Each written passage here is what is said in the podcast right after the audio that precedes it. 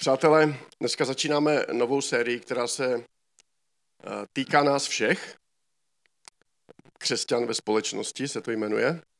A pokud jste křesťané, tak a nežijete zrovna na nějakém opuštěném ostrově, a nebo pokud nejste křesťané, ale křesťany holt potkáváte minimálně dneska, tak se vás to týká. A během historie se objevovaly s mírnými obměnami, je tomu tak dodnes, různé varianty přístupu lidí k téhle otázce, křesťan ve společnosti. Různé názory, postoje, předsudky mají jak křesťané, tak i lidé, kdo křesťané nejsou, ale na ty křesťany mají svůj nějaký vytvořený názor. I na to, co by křesťané měli nebo neměli. Když jsem během mého studia na vysoké škole, jsme byli na takovém týdenním lyžařském soustředění ve Vysokých Tatrách. Ano, vidím udivené pohledy u některých z vás, tak opravdu sjel jsem i nějaký ten kopec na lyžích ve Vysokých Tatrách bez zlomeniny. A večer jsme se my studenti vždycky sešli u někoho v chatce, bydleli jsme v nějakých takových chatkách a ti moji spolužáci z té mé studijní skupiny věděli, že jsem křesťan. Myslím, že to vzniklo tak, že jsme se jednou nudili na nějaké hodině a ten, co seděl vedle mě, se zeptal, hej, nemáš něco na čtení zajímavého? A já jsem mu dal Bibli. Tak to tím to začalo. Takže oni věděli, že jsem křesťan a byli jsme v pohodě, měli jsme dobré vztahy. A teď pamatuju si, jak jsme tam seděli v té chatce a někdo vytáhl láhev alkoholu a tak to poslal do kola. A když to se dostalo ke mně, tak oni z takové ohleduplnosti mě chtěli přeskočit, jak už jde podají dál. A byli překvapeni, když jsem si tu láhev taky vzal a trochu jsem se napil, jenom trochu samozřejmě. Jako čut, fakt jenom málo. A ještě dlouho, to prostě bylo téma večera.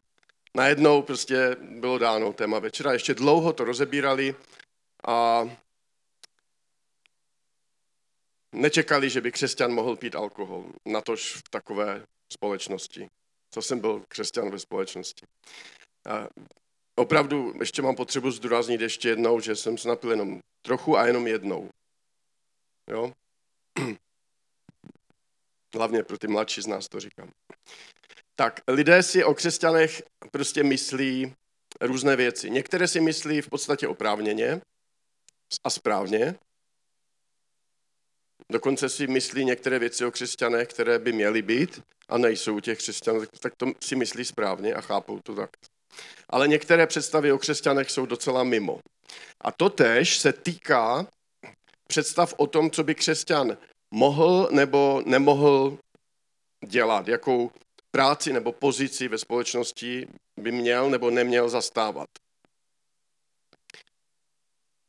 Nebo jak moc by se měl angažovat ve společnosti, nemusí to být jenom v práci. Jak moc by se měl angažovat mimo to své takzvané církevní ghetto, v němž se, ať chceme nebo nechceme, tak prostě pohybujeme. A v historii křesťanství bylo mnoho takových opravdu krajních postojů. Jedním extrémem bylo úplné oddělení od světa, od sekulárního světa. Mohlo to mít podobu vyloženě individuální, že člověk se stal takovým nějakým poustevníkem, poutníkem, anebo to mohlo mít komunitní podobu v podobě života v nějakých těch komunitách, v klášterech a podobně. Takoví lidé žili v podstatě mimo společnost, mimo podílení se na prostě tom veřejném životě. A v té primární podobě to, nebo jedna varianta je, že to bylo prostě dobrovolné, to nikdo je k tomu nenutil, oni do toho šli dobrovolně, se záměrem, aby nebyli vyrušováni takovými v uvozovkách světskými záležitostmi a měli možnost soustředit se co nejvíce na osobní anebo ten komunitní život s Bohem. Ale v historii žel nebyly jenom tyhle varianty, takové toho oddělené existence křesťanů a společnosti ostatní. Jako v naší zemi, v historii naší země bylo oddělení násilné v situaci, kdy většinou je to v totalitních režimech, když vláda nedovolí křesťanům se jakkoliv podílet na veřejném životě, omezí jejich vliv, znemožní jejich třeba studium na vysokých školách nebo práci na určitých pozicích s větším vlivem. Například za vlády komunistů u nás měli křesťané, zejména v některých desetiletích, velmi omezené možnosti studia na vysokých školách. Některé směry byly v podstatě zapovězeny. A pokud se to o tom člověku vědělo, že je křesťan, tak se tam prostě nedostal. A třeba učitelé za totality museli podepsat takové prohlášení, že budou učit v duchu vědecko-ateistického světového názoru plus marxismu, leninismu plus nějaké další nesmysly. A tak s tím se musel každý poprat. Tak dostudujete na pajdáku, tak si to zkuste představit, že byste tohle měli podepsat. A teď byste vlastně volili to dilema, nebudu to rozebírat dál. A opravdu tehdy i v církvi, vlastně jako takovou poslední fázi tady toho období, totality jsem zažil už i já, když jsem se hlásil na vysokou, ale já jsem se hlásil na obor, kde jsem moc velký vliv mít nemohl. Výstavba dolů a geotechnika, tak maximálně nějakého krtka ovlivníte pod zemí, ale... Takže už to nebyla taková hrůza, ale co si pamatuju je, že i v církvi tako, nebyly ojedinělé takové názory a výroky, že křesťan by neměl chodit studovat na vysokou školu. A na ty, kteří studovat šli, zejména na některé obory, se někteří dívali podezřívavě, jako kdyby si mysleli, no jaký kompromis on to asi udělal. Když něco, zkusme to představit, neodsuzujme, když něco takového, taková atmosféra trvá desetiletí a žije v tom několik generací po sobě, jedna za druhou.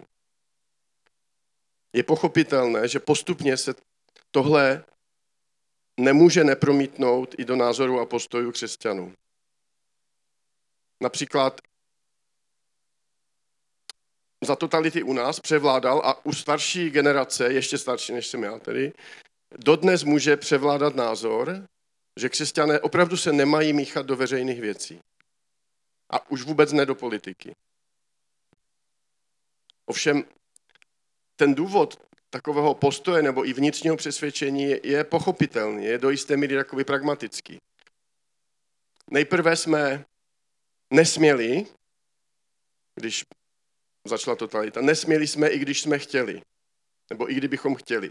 Prostě byli odříznutí. Později jsme nechtěli, protože bychom stejně nemohli, takže to bylo takový prostě pragmatismus, aby si člověk zachoval aspoň špetku duševního zdraví.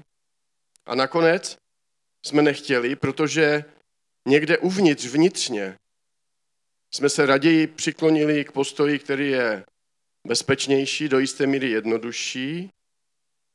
A tento postoj jsme v nějaké podobě předali i té další generaci, která přišla po nás.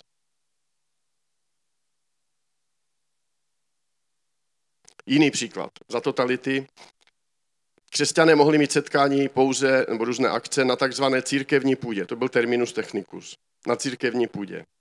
Církevní půda byly kostely, modlitebny nebo když byla církev, která si jenom pronajímala třeba hodinově nebo 24/7, jako třeba my, tak toto by byla církevní půda. Jak se cítíte na církevní půdě? Dobrý, ne? Zdá se. Ale nemohli pořádat akce na veřejných místech, kulturáku, na náměstí, to už jakoby vůbec. A pokud, tak k tomu musela vydat povolení speciální osoba, která se jmenovala, ta funkce se jmenovala církevní tajemník a byl to, hádejte kdo, byl to komunista. Zní to jako špatný vtip, ale je to tak. Když jsem byl křtěný ve svých 17 letech, tak to byla akce mimo církevní půdu a byla to, tam měli zájem sledovat, kdo teda kteří blázni jako nastoupili na tu cestu křesťanství, tak v první řadě tam na té zahradě, kde se křtilo v Čerlícku, seděl pan církevní tajemník. Něco si psal na papírek. Zní to trapně, už když jenom se to takhle vysloví, ale opravdu to tak bylo. A když po revoluci přišla svoboda a otevřely se možnosti, chtěli jsme my mladí, mně tehdy bylo 25 let zhruba, takže tehdy my mladí, chtěli jsme uspořádat přednášku, myslím, že to bylo o Bibli a chtěli jsme to udělat někde v kulturáku. A víte, jaká byla reakce některých vedoucích v církvi, ve které jsem tehdy byl? To přece nemůžeme. Křesťané můžou dělat akce pouze na církevní půdě. Ale to už dávno nebyla pravda. Teda nebylo to tak dávno, ale už to nebyla pravda. Je to strašné, ale naše praxe, i když je vynucená, tak zpětně ovlivňuje i naše nastavení našich hodnot, našeho vnitřního přesvědčení a postoje. Dobře to vystihnul autor písně, je to sekulární píseň, která se jmenuje Když k nám přišla svoboda. Nevím, jestli zvládnu ten rytmus, ale a zpěv mi taky moc nejde, ale bylo to asi takhle. Když k nám přišla svoboda, vzala nám ostruhu do slabin, co bodá. Aha, a tak nechcem běžet dál, každej stál by ho podál, schovanej pěkně v chládku za ochranný val. Aha, jako by se běžet bál. Můžete si to poslechnout? Není to úplně křesťanská kapela. Samozřejmě my nemůžeme obvinovat za tu vynucenou izolaci ty, kdo byli izolováni, ale ty, kdo to způsobili. To je jasné. Ale je dobré si to uvědomit a připustit, že nás to ovlivní a že některé věci a postoje, dávejte dobrý pozor, některé věci a postoje mezi křesťany se nezmění, dokud nepřijde nová generace, která není zatížená minulostí. Některé věci s námi prostě musí vymřít. I tady v téhle oblasti. A kež nám Pán Bůh dá milost být schopni ty věci pojmenovat a porozumět jim a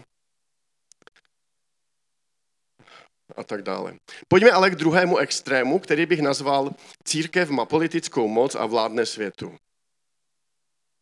Byli jsme v tom oddělení, ať už dobrovolném, anebo nedobrovolném. A teď půjdeme na tu variantu církev má politickou moc a vládne světu. Trochu exkurs do historie. Křesťané byli až do 3. století diskriminováni a pronásledováni. A od roku 313 našeho to počtu pochopitelně bylo křesťanství římským císařem Konstantinem uznáno za povolené státní náboženství, což byla velká věc. Postupně získávalo větší vliv, politický vliv a církevní hodnostáři začali mluvit do všech oblastí života. Určovali, co je správné a co ne. Byl zde obrovský prostor pro korupci a úpadek církve. Císař Justinián I., ten byl v 6. století,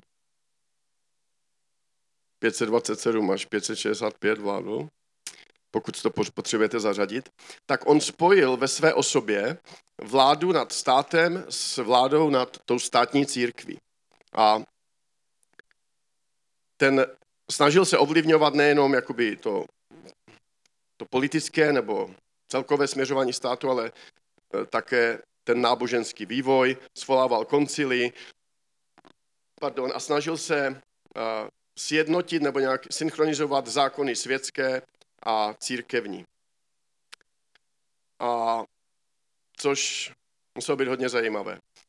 Další vývoj přeskočím, protože si ho myslím, že umíme představit, známe to z různých historických knih a mnohých jako filmových zpracování, a to, jaké degradaci došlo v tehdejší oficiální církvi a některé z těch projevů byly později křižácké války nebo zneužívání biblických textů vytržených z kontextu proto, abychom mohli mučit a vraždit lidské bytosti. Člověku je z toho na zvracení. Jak říká klasik, kterého rád cituje náš Ondra, moc korumpuje a absolutní moc korumpuje absolutně. A to se žel může přihodit každému. Osobně, kdybych si měl vybrat, kdyby to bylo zjednodušené na dvě varianty, bylo by to prostě černobílé. A měl bych si vybrat mezi tím, že křesťané budou v izolaci, a nebo že jim bude udělena absolutní moc ve společnosti, asi bych pocitově hlasoval pro tu první variantu. Bylo by to bezpečnější. Pro ně i pro tu společnost. Na tomto místě bych rád upozornil na jeden nešvar, takové pokušení, které dodnes číhá na křesťany ve veřejném životě, a to zejména na pozicích, kde mají větší vliv a moc.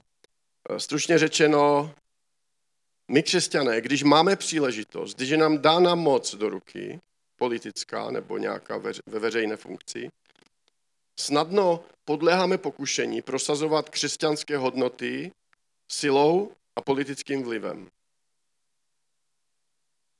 Zjednodušeně řečeno, pokud křesťané mají dostatečně velkou politickou moc, pak mají tendenci to, co považují oni za hřích, uzákonit jako trestný čin, když to hodně zjednoduším. U některých činů není o tom sporu. Ve většině civilizovaných zemí se všichni shodnou na tom, že takové zlo, jako je vražda, znásilnění, to je zlo, které je třeba trestat a je třeba usilovat o jeho minimalizaci. Ale ne na všem panuje ve společnosti taková shoda. Ne všechno, co je proti božím zákonům, je klasifikováno jako trestný čin podle zákonu lidský. A ne všechno, co je podle lidského zákona trestným činem, je proti božím zákonům. Není to jednoduché, je to složité. Ale znovu a znovu se v historii opakuje to, s čím začal už ten Justinián první, a my jsme ti druzí, třetí, čtvrtí, a sice implementovat církevní měřítka do světských zákonů. Rozumíte mi dobře, jedna věc je usilovat o dobrou věc, včetně dobrých zákonů. Ale jiná věc je nutit ateisty k tomu, aby třeba nebrali boží jméno nadarmo tím, že jako křesťanská většina to v zákoně označíme jako trestný čin. Je to velmi složitá otázka, není to černobílá problematika.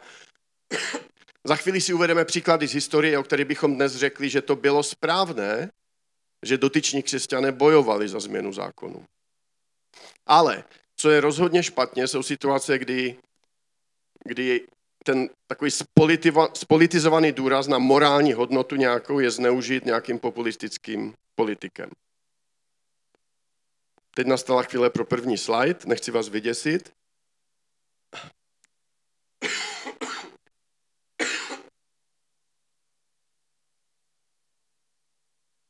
Až jsem se z toho zakuckal.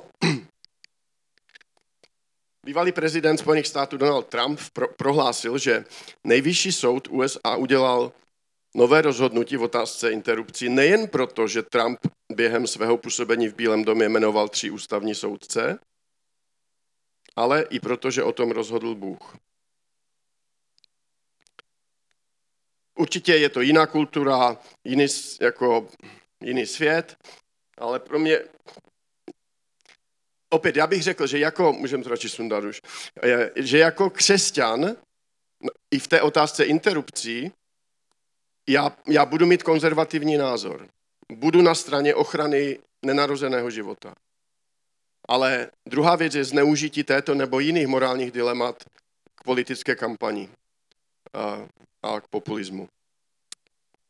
Tak, pojďme se podívat na několik příkladů z Bible nejdřív. Vezmeme to chronologický, Starý zákon.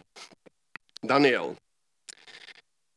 Podle Bible byl Daniel židovským mladíkem, který byl příslušníkem židovského národa, pochopitelně, a ostl se v době, kdy babylonská říše si porobila židovský národ a deportovala mnoho jako té populace židovské z toho jejich území do Babylonie. Bylo to za vlády babylonského krále Nebukadnezara II. Pohybujeme se v letech 605 až 562 pro ty historicky laděné z nás. A on se dostal na ten královský dvůr a nějak prostě se o něm dozvěděli, že že je to schopný člověk, že je o něm napsáno, že vynikal moudrostí a uměním vykládat sny. Tak můžeme mít různý názor na sny a jejich původ a jestli má smysl nějak vykládat, ale tady tenhle člověk toho dokázal. Pak v tom příběhu jsou zmíněni ještě jeho 3 kamarádi, kteří měli 3 různá taková jména a všichni 4 dostali takové veřejné funkce na tom babylonském dvoře. Na tom dvoře té nepřátelské mocnosti, která si porobila ten národ a která je odtáhla a deportovala. A dostali, zase je přejmenovali ještě, to se tak dělá, jako se přejmenovávají lidé a ulice, náměstí. Ale Daniel si získal přízeň těch babylonských vládců právě mimo jiné i tím, že on byl konzistentní, on nedělal kompromisy, vědělo se o něm, že věří v Boha, v jediného pravého Boha a mimo jiné má tu schopnost vykládat ty sny, což se mu podařilo opakovaně. Z dnešního pohledu by někdo mohl Daniele označit za kolaboranta, protože opravdu pomáhal jako panovníkovi té cizí mocnosti. Samozřejmě dalo by se na to dívat tak, že byl si toho vědom, toho rizika, že to je tenký led, ale možná v tom viděl příležitost pomoct svému národu, svým lidem. A tak prostě holt, možná mu taky nic jiného nezbylo, že to byla otázka života a smrti. Nabídl bych ještě jiný pohled, který zohledňuje boží svrchované jednání. A sice, že Bůh nejedná pouze s jednotlivci, nejedná pouze Hankou, Lukášem, Martinem, ale jedná s komunitou a dokonce s národem. V případě židovského národa je to na bílední, o tom hovoří i Bible, že měl specifické postavení. A protože a v té Danielově době byl židovský národ vystaven, dalo by se to nazvat božím trestům, anebo spíše důsledkům toho, že kašlali na Boha, že nectili jako boží zákony. To, k čemu byli vybráni, aby byli takovou výstavní skříní toho, jak by to mohlo vypadat, když lidé žijou podle božích zákonů. A pokud to Daniel věděl, a jakože byl prorok, tak tam ta pravděpodobnost je, tak mohlo mu být jasné, že to, čím prochází ten národ, to není něco, co se Pánu Bohu vymklo z rukou, ale je to součást těch záměrů a tak se tomu nechtěl protivit. Pro zajímavost Danielovým současníkem byl prorok Jeremiáš, který z nějakých důvodů do toho zajetí odveden nebyl deportován. Zůstal tam a tam si prorokoval, neměl to taky jednoduché, protože mimo jiné on tam a i psal tam těm, kteří v tom zajetí byli, říkal, on nabádal ten židovský národ k tomu, aby se pokořili před Bohem, aby se k němu vrátili, aby vyznávali své hříchy, aby změnili svůj život a říkal jim, že mají přijmout to babylonského. A radil židům, kteří bydleli v tom vyhnanství, aby se nebouřili a aby v tom vyhnanství se usídlili a zabydleli. Usilujte o pokoj toho města, do kterého jste byli přesídleni. Pochopitelně byl nazván nebo obviněn z kolaborace, zejména takovými těmi národnostně smýšlejícími obyvateli. Nicméně, zpátky k našemu tématu. Věřící lidé, někteří z nich jsou prostě autoři části Bible, byli veřejně činní, a to i v situaci, kdy měli dobré důvody se stáhnout, žít si svůj život a už vůbec nepracovat ve prospěch nepřátelského národa.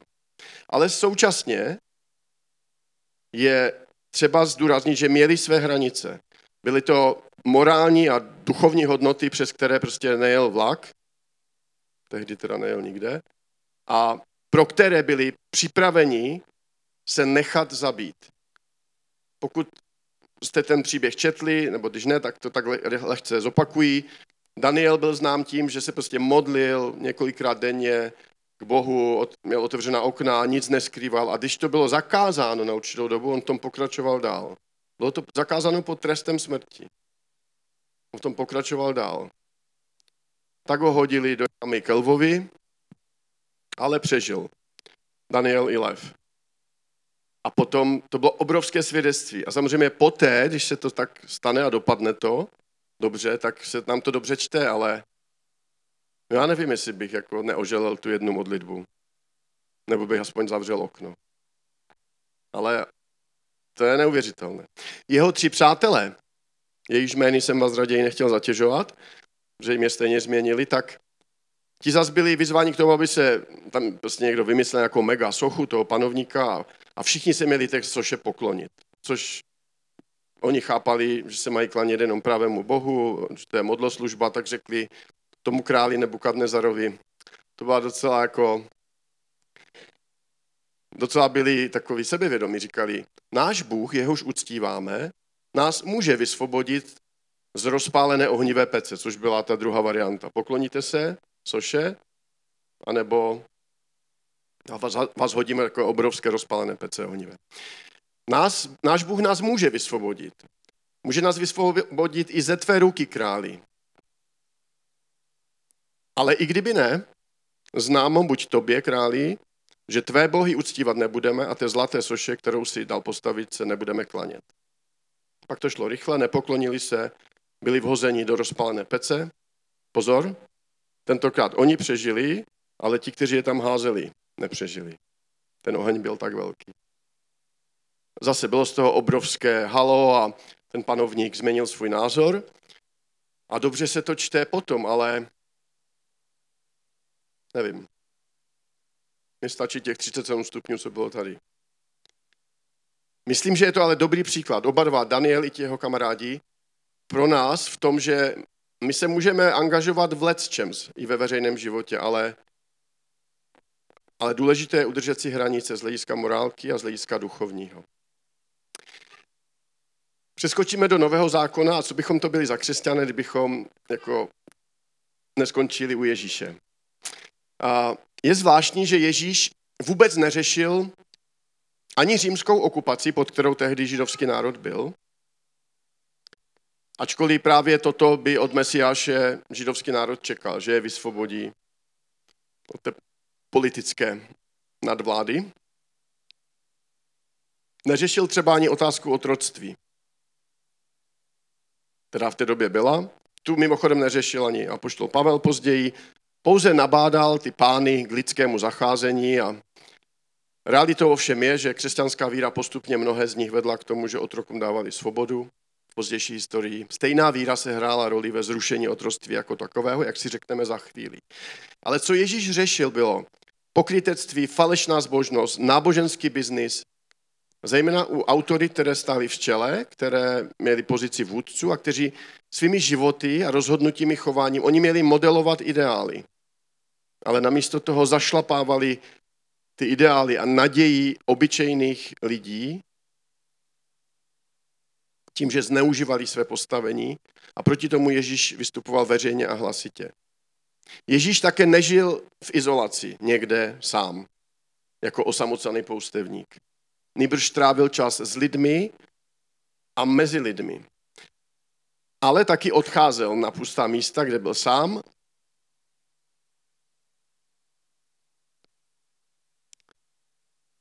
Jak říká moje oblíbená básnička, znám jenom tenhle úryvek od ní, ale moc se mi to líbí. Někdy člověk potřebuje být chvíli sám, aby pak dlouho mohl být se všemi. A to neplatí jenom duchovně. Zejména introverti by to asi potvrdili. Konec konců Ježíšův postoj k té míře oddělenosti od veřejného života, veřejného dění, je nepřímo vyjádřen i v tom, že svoje následovníky, učedníky, v takovém tom známém velkém poslání, on je posílá do celého světa a neříká, jděte do celého světa, stavějte tam kláštery a tam se zabedněte, ale říká, aby šli za lidmi a sdíleli s nimi zprávu o Ježíši. Když se Ježíš modlil za své učedníky, použil velmi zajímavé formulace, které si tady promítneme. On říká, modlil se k Bohu, k Otci a říká, neprosím, abys je vzal ze světa, ale abys je zachoval od zlého. Nejsou ze světa, tak jako já nejsem ze světa. Posvěť je v pravdě, tvé slovo je pravda, jako jsi mne poslal na svět, i já jsem je poslal na svět. Nevím, jestli na tom dalším slajdu to nemáme zdůrazněné. Máme. Mně se to líbí, jak on to formuloval. Neprosím, abys je vzal ze světa, ale abys je zachoval od zlého. Zase vidíme to, že v tom světě máme roli, ale máme mít svoje hranice, za které ty vlaky nejezdí. Ale zároveň říká, no oni nejsou ze světa a já jsem je ale poslal do světa. Myslím, že to vystihuje to napětí, ve kterém vždycky budeme.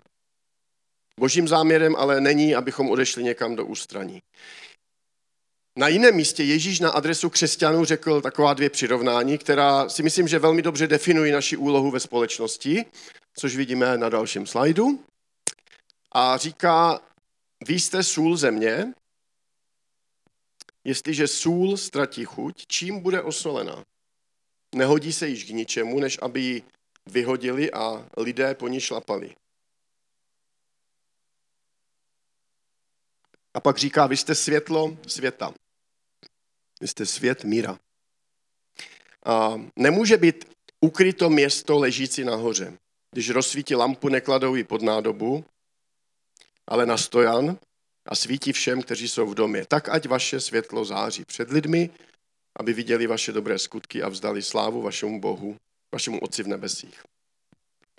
Ježíš neřekl něco jako, vy jste bič na zlé lidi. Užívejte ho, co nejčastěji je možno. Nebo vy jste bachaři hlídající vaše sousedy. Vy jste zlí učitelé, kteří dávají 5 prvňáčkům. Řekl, že jsme světlo a sůl. Všichni víme, jak chutná nebo spíše nechutná jídlo bez soli. A ta sůl dodává jídlu správnou chuť, ale nesmí jí být moc. Podobná má být naše role ve světě. Máme dodávat do společnosti tu správnou chuť, ale nesmíme ji přesolit. Sůl rovněž konzervuje, někdy i konverzuje a chrání před zkažením potravin. A tady je analogie s rolí křesťanů ve světě úplně jasná. Nicméně pro obě funkce té soli je nezbytné, aby ta sůl byla po ruce, aby byla součástí, aby byla v tom terénu, aby v té kuchyni byla, aby po ní bylo možné sáhnout. Tak to má být i s námi. A světlo pomáhá vidět na cestu, udržovat orientaci, tam těch paralel je mnoho. A aby to mohlo dělat zase, musí být vidět. Já myslím, že z obou těch přirovnání sůl a světlo je zřejmé, že jaká má být naše role. Máme být součástí, máme být na blízku, máme být vidět, slyšet, cítit, ale nemáme oslepovat lidi svou pravdou, ani jim znechutit život tím, že ho trochu přesolíme. Ještě mám pro vás připravené 2 příklady z historie. Ten první poznáte, když se na něho podíváte, ale pro jistotu jsem to tam i napsal. Martin Luther King, bojovník za rovnoprávnost černochů. On byl baptistickým kazatelem v Americe a je znám jako nejvýznamnější vůdce toho afroamerického hnutí za občanská práva. A on vlastně ten občanský aktivismus považoval za součást své křesťanské kazatelské služby. To byl projev jeho víry prostě. To bylo jeho životní poslání. On vedl bojkot autobusové dopravy. Jestli si vybavujete, černí a bílí nemohli jezdit stejným autobusem a když už, tak tam platila určitá pravidla. Byl vězněn. Je autorem toho známého proslovu v tom pochodu na Washington v roce 1963. To je významný rok mimochodem, to jsem se narodil taky. A tam měl ten svůj proslov, jak říká I have a dream. Prostě, že děti bílých a děti černých si budou hrát spolu a tak dále. A v roce 1964, to se přiznám, že mi uniklo, to jsem se až dočetl, když mu bylo 35 let, tak jako historicky nejmladší kandidát na Nobelovu cenu ji obdržel. Obdržel Nobelovu cenu míru za své úsilí o ukončení rasové segregace a diskriminace. On byl zastáncem jako nenásilných projevů občanské neposlušnosti a později ten jeho vliv ve společnosti jako byl větší a větší. Byl taky terčem kritiky v tom politickém světě, měl určité levicové politické přesvědčení, ale jeho život byl ukončen násilně. Zemřel po atentátu 4. dubna 1968. Pak mám ještě jednu postavu, William Wilberforce, ta moje angličtina. To byl britský politik, to asi nebude fotka. A byl to filantrop, byl to křesťan, který v britském parlamentu vedl kampaň proti obchodu s otroky a další sociální reformy. A jeho, jako trvalo to poměrně dlouho, ale jeho kampaň byla završena úspěchem. V roce 1807 byl schválen zákon o zrušení britského obchodu s otroky. Což ještě nebylo zrušení otroctví jako takového, ale ten obchod s otroky. A postupně tím, že Británie byla koloniální velmoc, tak se to projevovalo v dalších a v dalších oblastech jakoby světa. Velmi doporučuji podívat se na film Amazing Grace, který nádherně popisuje letitý zápas Williama o ty legislativní změny, které později vedly k tomu vítězství. Nám dneska otroctví připadá, jako to snad ani není možné. Jako. To je prostě totálně mimo a hrůza. A je těžko pochopitelné, jak to mohli tolerovat a využívat a jak na to mohla být postavena společnost běžných lidí, včetně křesťanů. Ale bylo to tak.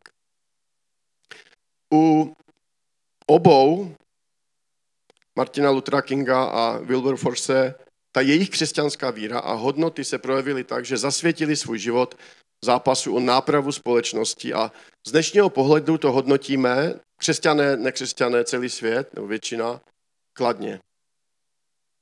Ale v jejich době tomu tak nebylo. Měli mnoho nepřátel, měli mnoho nepochopení. I mezi křesťany.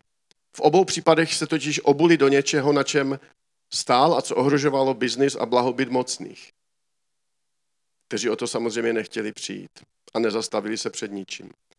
Oba dosáhli cíle, ačkoliv jednoho z nich to stálo život.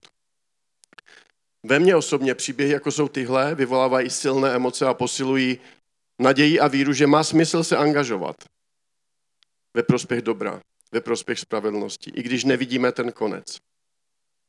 V následujících nedělích, můžeme asi sundat toho pána, v následujících nedělích uslyšíme tady rozhovory, taková talk show s lidmi, kteří se rozhodli se angažovat ve veřejných funkcích nebo v politice. Budeme mít příležitost slyšet jejich motivy, dilemata, která řeší, jak se do toho promítá jejich víra. Budeme tady mít nějakého soudce, politiky, učitele. Budou s nima rozhovory nebo budou mít nějaká zamyšlení, kázání. Ale bylo by chybou si myslet, že když se řekne křesťan ve společnosti, tak se to týká jenom veřejných profesí, respektive profesí ve veřejném prostoru s velkým vlivem, protože my jsme křesťané všude, kde jsme a kdykoliv jsme. A jsme ve společnosti všude, kde jsme a kdykoliv jsme. Jsme křesťany ve společnosti, kamkoliv naše noha šlápne. A vždycky a všude můžeme a máme být světlem a solí. A nebo taky můžeme být vybitou baterkou a prázdnou solničkou. Jedním i druhým ovlivňujeme. Ať chceme nebo ne. Jsme ve světě, i když nejsme ze světa. Nejsme ze světa, i když jsme ve světě. Ježíšova modlitba za učedníky, kterou jsme před chvíli četli, ona pokračuje a je to moc pěkné pokračování, kterým bych chtěl dneska skončit. Tentokrát to bude v parafrázovaném překladu, kde Ježíš říká: neprosím, abys je vzal ze světa, ale abys je chránil od zlého. Oni nepatří světu, jako ani já mu nepatřím.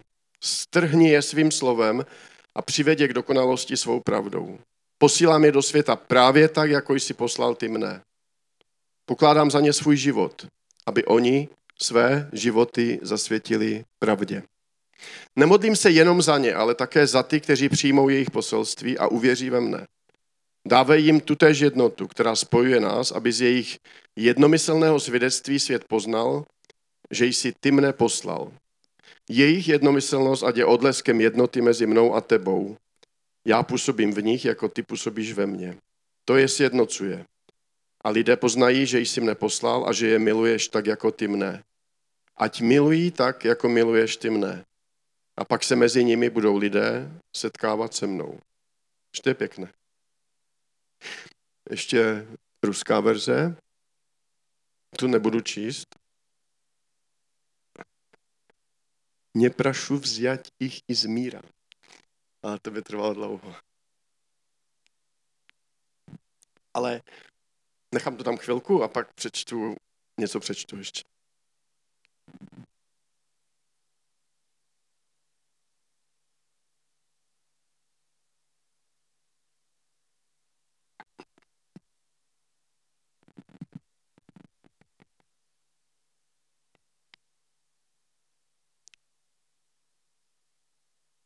Gatovi? Da? Хорошо. Já bych tam dal ještě další slide, ten je poslední. A tam je ta poslední věta. Pak se mezi nimi budou lidé setkávat se mnou. Tak dal lidi vstřeťat mě sredi nich. To je pro mě ideál. Bez ohledu na to, jaká je naše práce, pozice, vliv, to nehraje vůbec roli. Když budeme křesťané ve společnosti tak, jak máme být, když budeme tou solí a země, tak se lidé mezi námi budou setkávat s Bohem. A my taky. K tomu nám dopomáhá Bůh. Děkuji.